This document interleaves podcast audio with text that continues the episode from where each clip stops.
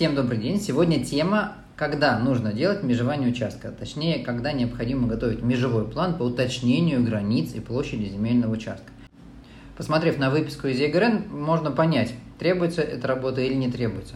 Есть э, признаки, ну их основных три, да, мы сейчас их с вами разберем. А, три признака, по которым можно понять э, из выписки из ЕГРН, нужно ли уточнение или нет.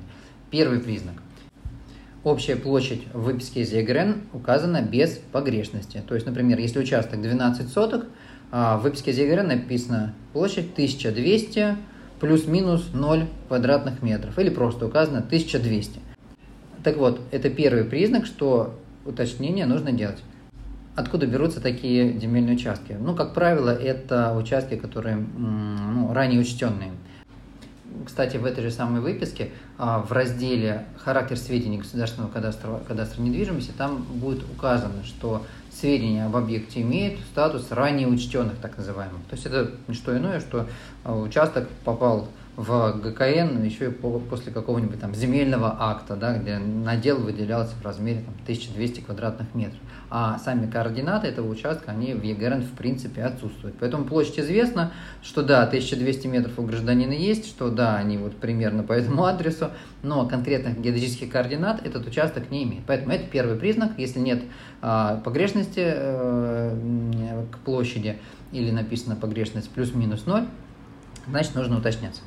А, второй признак э, необходимости э, уточнения. Ну, это самый простой, наверное, признак. В а, выписке из ЕГРН в строке «Особые отметки», ну, это первая или вторая страничка, если не ошибаюсь, а, указаны сведения, что граница или границы земельного участка не установлены в соответствии с требованиями земельного законодательства. То есть это не что иное, что Росреестр вам уже показывает, что, ребята, делайте уточнения. То есть готовьте межевой план по уточнению границы площади земельного участка, если хотите, чтобы ваш участок имел а, точные геодезические координаты, чтобы не было ни споров с соседями, чтобы по ипотеке все проходило без проблем, и дом поставить на учет можно будет в пределах а, закоординированного земельного участка, чтобы потом не было сложностей.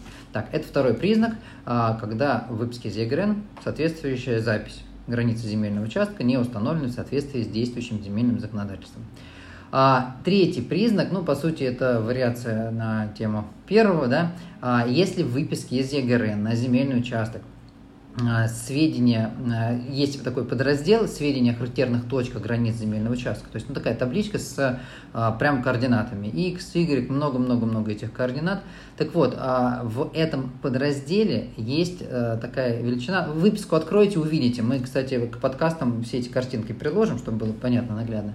А, среднеквадратическая погрешность определения координат. То есть э, участок может иметь геодезические координаты, но погрешность измерений может быть больше, чем допустимо законодательно. А, ну, например, у нас э, есть так называемый приказ 90-й а, Минэконом, Минэкономразвития, который определил, что а, для, например, земельных участков, отнесенных к землям населенных пунктов, среднеквадратическая погрешность может быть 0,1. Ну, речь идет о, о, о метрах, да, то есть 10 сантиметров – это погрешность местоположения точки для земель населенных пунктов. Или, например, для участков, отнесенных к землям сельхозназначения и представленных для ЛПХ, допускается погрешность 0,2.